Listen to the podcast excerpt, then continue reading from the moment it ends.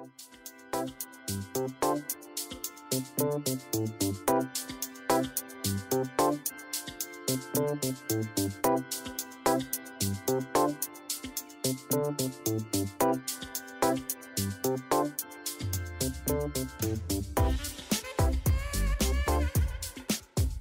kita mengalami keadaan sakit yang datang tiba-tiba di rumah. Padahal pada saat itu, akses kita ke fasilitas kesehatan seperti puskesmas, klinik, rumah sakit, ataupun apotik sedang terbatas. Nah, kondisi-kondisi darurat seperti apa yang mungkin terjadi di rumah, dan obat-obatan seperti apa yang perlu kita siapkan untuk menangani kondisi darurat itu dengan segera? Untuk lebih jelasnya, mari dengarkan obrolan saya dengan Dr. Hari Pribadi, di podcast dokter pribadi sesi ini.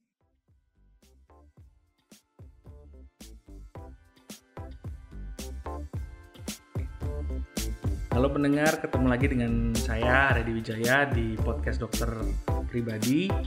Di sesi kali ini saya kembali ketemu lagi dengan dokter Hari Pribadi. Halo dok. Halo di. Gimana kabarnya? Iya, lama banget nih kita nggak ngobrol-ngobrol. Nah, dok, ini kan di sesi kali ini kita mau bahas sesuatu yang ringan-ringan aja. Ya. Sesuatu yang capek ya kalau berat terus. Iya, habis liburan ini masih apa ya suasananya buat balik lagi kayak itu kayak ya. Oke oke. Bahas apa nih kita hari ini? Hari ini kita mau bahas soal obat darurat di rumah hmm. tangga.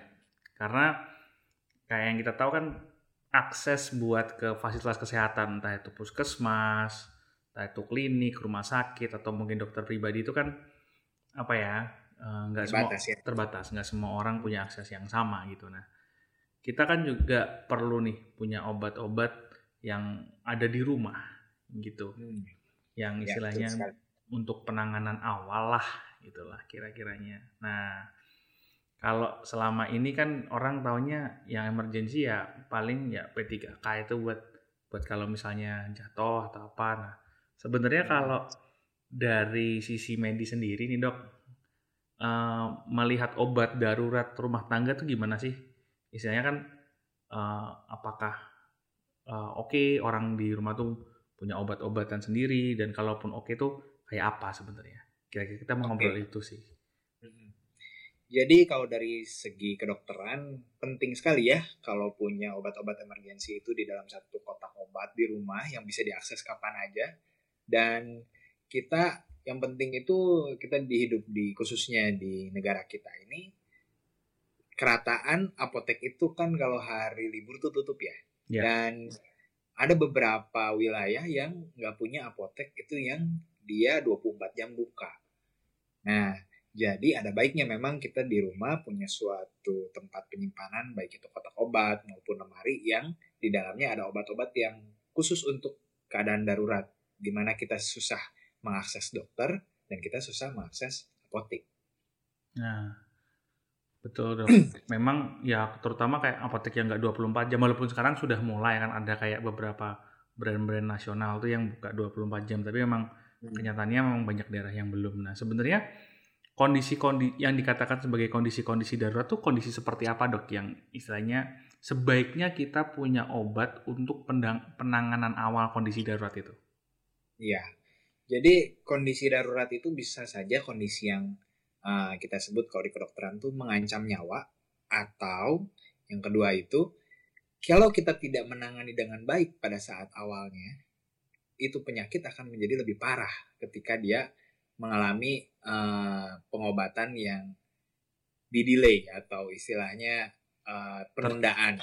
Oke. Okay. Gitu. Oke, contoh-contoh kondisinya gitu dok? Apa bisa kalau kalau jatuh kecelakaan tuh apa? Jatuh terluka tuh ya yang paling umum kan itu kayak hmm. kalau jatuh. Yang paling sering sih pertama yang harus kita ada di rumah itu obat buat jatuh, terkilir, yang kita sebut ya situasi di mana nggak sengaja di rumah itu kepentok something atau kita jatuh uh, ada luka baik luka itu yang luka terbuka yang misalnya sampai kulitnya itu jadi luka sampai tembus ke dalam atau yang tulangnya kondisi di dalamnya. Hmm. Nah, yang pertama itu yang wajib kita punya di rumah itu adalah kalau orang awam dulu sebutnya betadin ya, Ya. atau obat merah. Nah itu tuh sebenarnya povidin iodin. Itu larutan yang kita sebut larutan untuk dia agar bakteri itu tidak bisa berkembang biak. Gitu. Povidon iodin itu atau obat merah ini penting sekali untuk ada di rumah. Jadi begitu jatuh atau ada luka yang agak terbuka seperti itu, hal yang pertama yang harus kita pakai adalah oleskan saja obat merah atau povidon iodin itu. Supaya luka yang tadi ada jalur untuk bakteri itu bisa masuk ke dalam tubuh kita itu jadi tertutup. Begitu.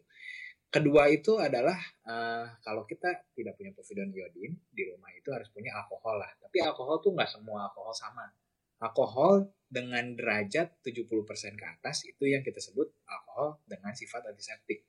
Yang dia itu bisa menghancurkan kuman-kuman. Jadi si kuman itu kan kita sebut ya bakteri lah ya. Nah, bakteri itu dia punya uh, lapisan dindingnya. Nah, dindingnya itu dia ketika terkena alkohol 70% dia cenderung akan luluh atau uh, istilahnya pecah dinding. Oke. Okay sekarang ini juga alkohol itu dan povidon iodin itu banyak sih di pasaran udah dalam bentuk uh, dia seperti kayak tisu seperti itu. Alkohol swab itu ya, Alkohol swab. Nah, ya begitu. Atau povidon iodin yang dia bentuknya langsung seperti cotton bud. Uh, korek kuping ya, ya cotton bud itu yang langsung dipatahin langsung tinggal dioles di luka. Oh. Itu penting sih. Obat luka tuh nah, harus ada lah ya. Iya, itu untuk luka-luka yang uh, terbuka. Nah, ketika kita sudah dapat luka yang terbuka seperti ini, setelah dikasih antiseptik atau yang tadi kita sebut eh, larutan-larutan uh, yang untuk menghancurkan kuman ya. Nah, kita tutup pakai uh, plester seperti itu. Oh. Tapi juga ada yang namanya luka yang tidak terbuka tapi di dalam. Contohnya ketika kita jatuh terkilir atau ada yang kita curiga ini patah. Nah, itu kita harus punya yang namanya dua dua dua ini. Dua plester. Yang pertama itu plester elastik verban gitu sebut. Itu tuh bentuknya verban, perban biasa, cuma dia elastis. Oh, oke. Okay. Nah, ini tuh kita balut seperti itu, luka di kaki atau pergelangan atau di antara sendi itu supaya tujuannya itu agar tidak bergeser. Sendi yang sekarang itu sedang mengalami uh, rubah posisi. Oh, begitu. itu untuk terkilir lah berarti istilahnya dok ya? Iya begitu terkilir ya. Nah juga kalau khusus untuk di daerah-daerah tangan, siku itu kan yang paling sering tuh kalau eh, jatuh kan ketahan di situ uh, bisa patah atau bisa salah posisi yang kita sebut dislokasi ya. Nah itu ada yang bentuk khusus yang kita sebut mitela. Dia bentuknya seperti segitiga begitu untuk menopang. Pasti pernah lihat lah itu di TV-TV begitu kan. Nah, pita mitela itu penting juga itu. Fungsinya untuk menyangga supaya sendinya nggak bergerak juga. Intinya sih seperti Oh, berarti kalau kita terkilir sebenarnya apa namanya pita dan perban yang istilahnya digunakan untuk menjaga posisi itu juga penting untuk menjaga posisinya ya dok ya? Iya, supaya tidak tambah uh, parah daerah yang mengalami bisa saja kan itu patah atau sekedar terkilir. Terus soal dok uh, soal obat-obatan yang hubungannya dengan dalam nih dok. Biasanya karena kalau dari pengalaman saya nih, obat yang selalu tersedia di rumah itu biasanya cuma dua sebenarnya. Satu itu obat untuk flu, dua obat untuk sakit perut. Nah, sebenarnya ini kan dua kan paling sering, flu, pusing, pilek paling sering lah. Itu biasa ada di pasaran kan. Yang kedua paling obat sakit perut lah, obat lambung. Nah sebenarnya dua ini cukup atau kurang dok? Jadi yang penting itu ya betul kalau misalnya nyeri-nyeri perut seperti itu kan kita biasa berhubungan sama diare tuh buang-buang air besar ya bolak-balik ke toilet. Nah jadi yang penting itu adalah obat yang dia fungsinya untuk mengurangi frekuensi untuk diare yang biasanya termasuk golongan untuk pemadat kotoran ya itu golongan-golongan atau pulgit yang begitu itu bisa ditanyakan juga ke apoteker nanti kalau saat beli dan juga obat untuk ngurangin rasa sakitnya itu karena sakitnya itu karena si ususnya bergerak terlalu cepat yang kita sebut kadang-kadang ususnya mengalami kram usus. Nah itu sakit sekali memang betul. Nah, jadi kita kurangin gerakan ususnya. Nah, itu juga bisa uh, ditanyakan ke apotek saat membeli obat, itu bisa dibeli dengan bebas. Namanya obat golongan antispasmodik. Seperti Jangan lupa juga kalau udah bolak balik ke toilet berkali-kali, ada kemungkinan untuk dehidrasi. Oke. Terus biasanya kalau perut gitu kan juga kayak ada hubungannya juga dengan dengan asam lambung itu dok kadang dok ada orang-orang yeah. punya asam lambung sebenarnya kayak obat-obat asam lambung yang ada di pasaran yang kita bisa akses dengan bebas itu oke okay nggak buat kita itu di sendiri di rumah?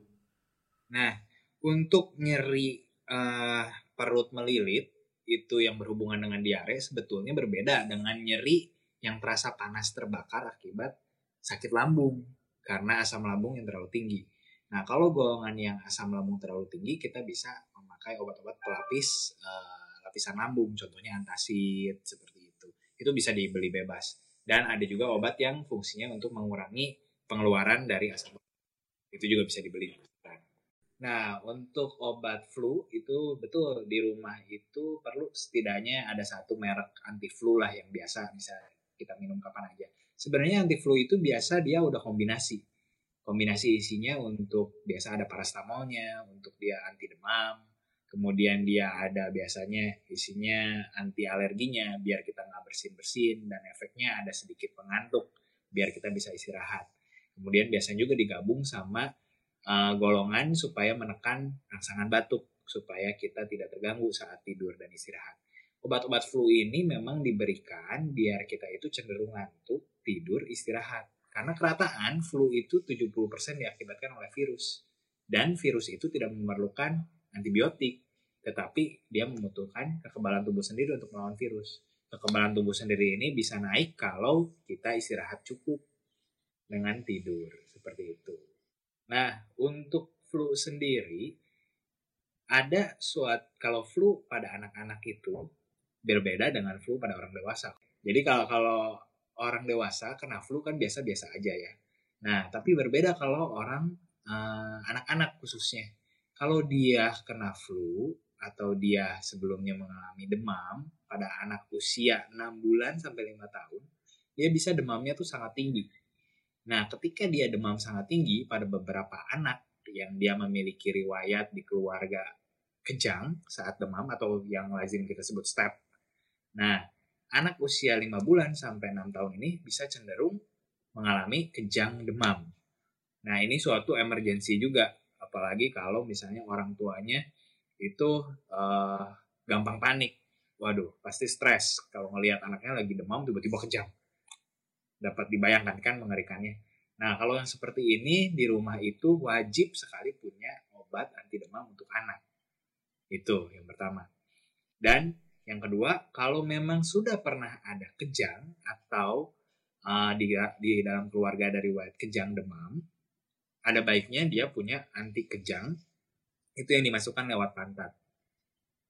Oke.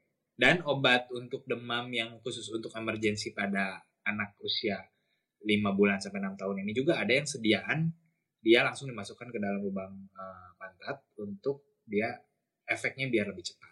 Itu penting untuk dimiliki di rumah.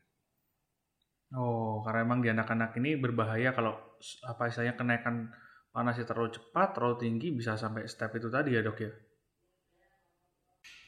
Oh, pas banget tadi sih dok. Memang saya baru mau tanya soal kalau anak-anak gimana. Nah, tadi kan kita ngomongin obat nih. Dari obat, obat flu, obat perut lah, sampai penurun panas itu.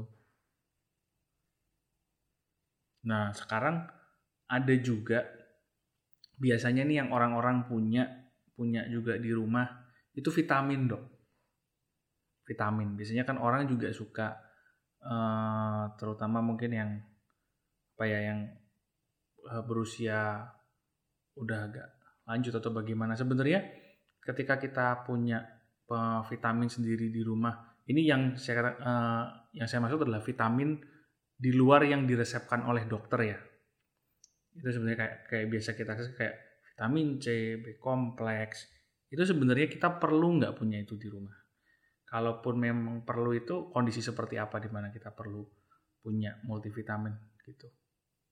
yang sebetulnya vitamin yang paling populer itu vitamin C ya. Ya. Vitamin C ini betul, jadi dia itu uh, ketika kita kekurangan vitamin C biasanya paling gampang sih dilihat dari uh, kondisi bibir kita yang gampang pecah-pecah, kemudian gampang timbul sariawan, kemudian gampang jadi terkena uh, radang tenggorokan seperti itu. Jadi orang awam cenderung gampang uh, punya vitamin C itu banyak banget di rumah. Nah, sebetulnya nggak ada salahnya, tapi yang penting juga adalah tahu batasan berapa vitamin C yang bisa diserap di dalam tubuh kita. Nah, jadi vitamin C yang dapat diserap oleh orang dewasa pada umumnya hanya 500 mg sampai maksimal 1 gram. Jadi kalau di rumah ketika kondisi tubuh sedang buruk, cenderung orang itu kan minum vitamin C, ah penting nih minum vitamin C, tapi dia itu sebetulnya percuma juga kalau dia sudah minum satu tablet vitamin C 1 gram, ya minum-minum lagi uh, sampai tiga tablet atau dia tiga kali dua tablet seperti itu itu malah berlebihan itu dibuang lewat urin atau kencing. Jadi cukup saja satu kali sehari. Vitamin C itu penting.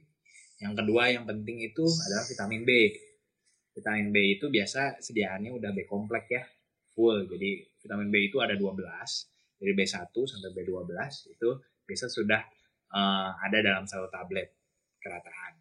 Nah, paling gampangnya adalah gejala kekurangan vitamin B itu dari B12 adalah kesemutan gitu pada para orang tua yang biasanya dia itu uh, meskipun sudah mendapatkan vitamin B dari makanan biasanya tetap karena penyerapannya sudah tidak optimum uh, tetap kadar vitamin B di dalam darahnya berkurang makanya dia membutuhkan suplementasi dari luar itu penting juga dimiliki di rumah vitamin B.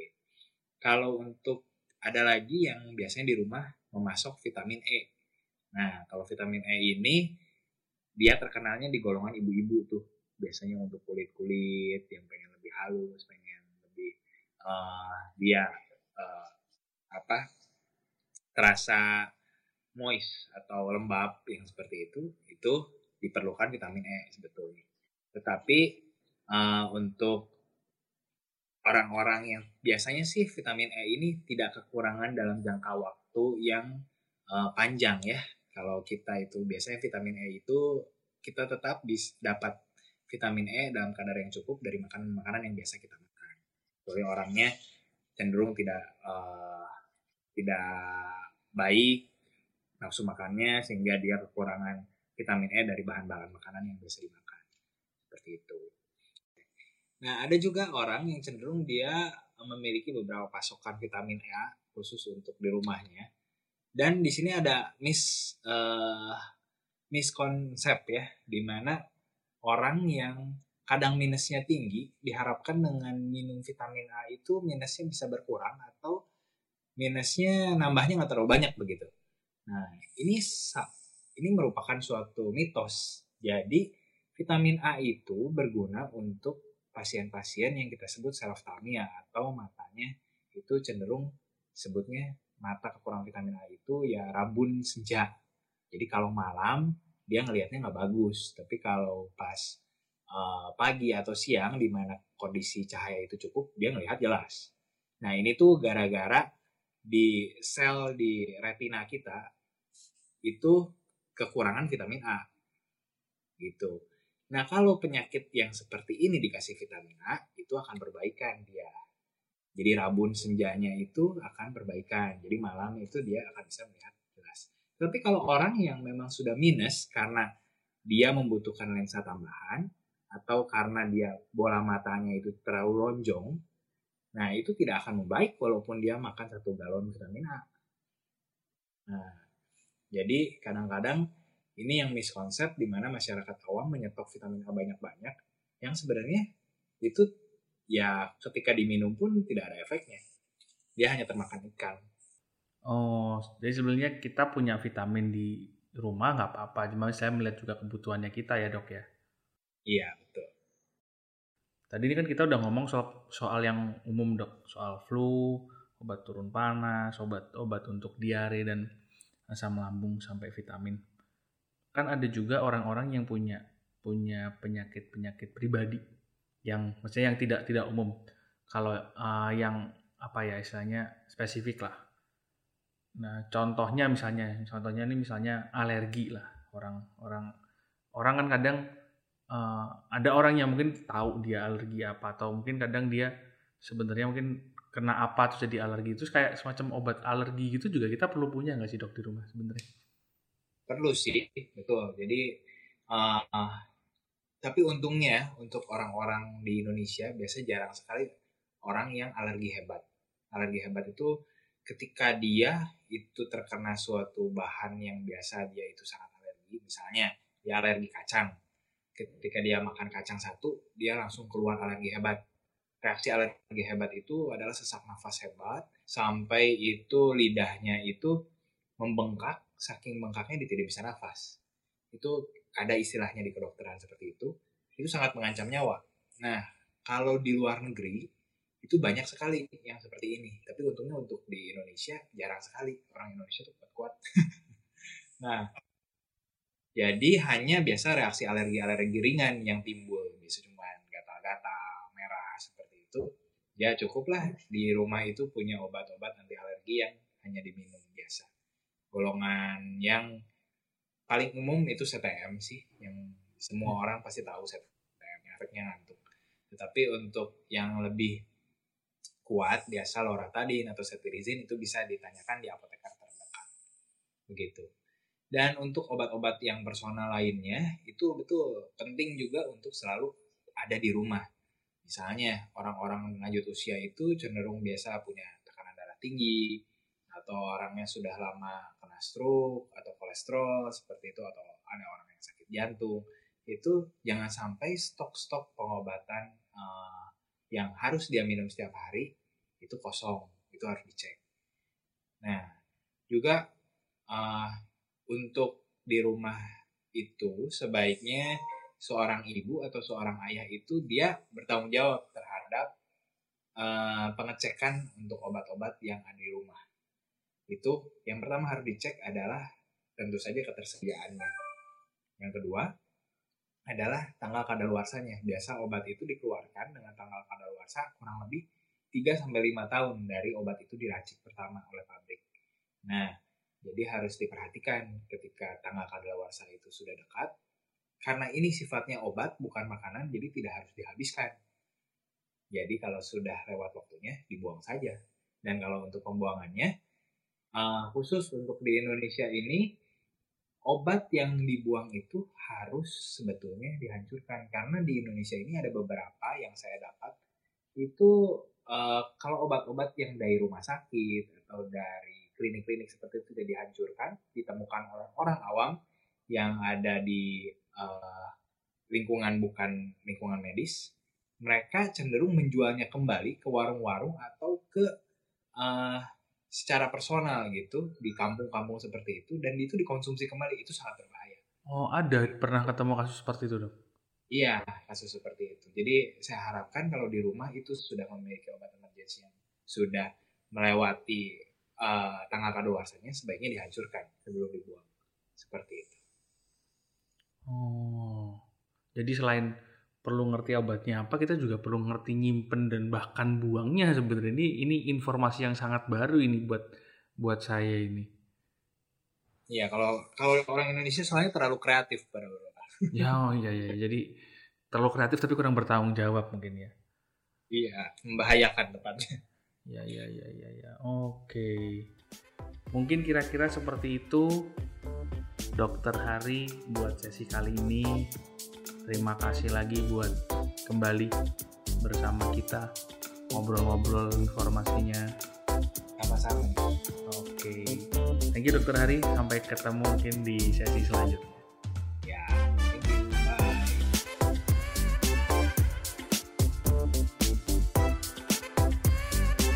untuk Anda yang ingin bertanya lebih lanjut mengenai topik sesi kali ini atau mengobrol dengan tim dokter di podcast dokter pribadi, atau bahkan ingin menyampaikan saran mengenai topik-topik yang ingin dibahas di sesi-sesi selanjutnya, sapa kami di Instagram karena sekarang podcast dokter pribadi punya akun Instagram di at dokter.pribadi.official. Sekali lagi, akun Instagram kami ada di at dokter.pribadi.official.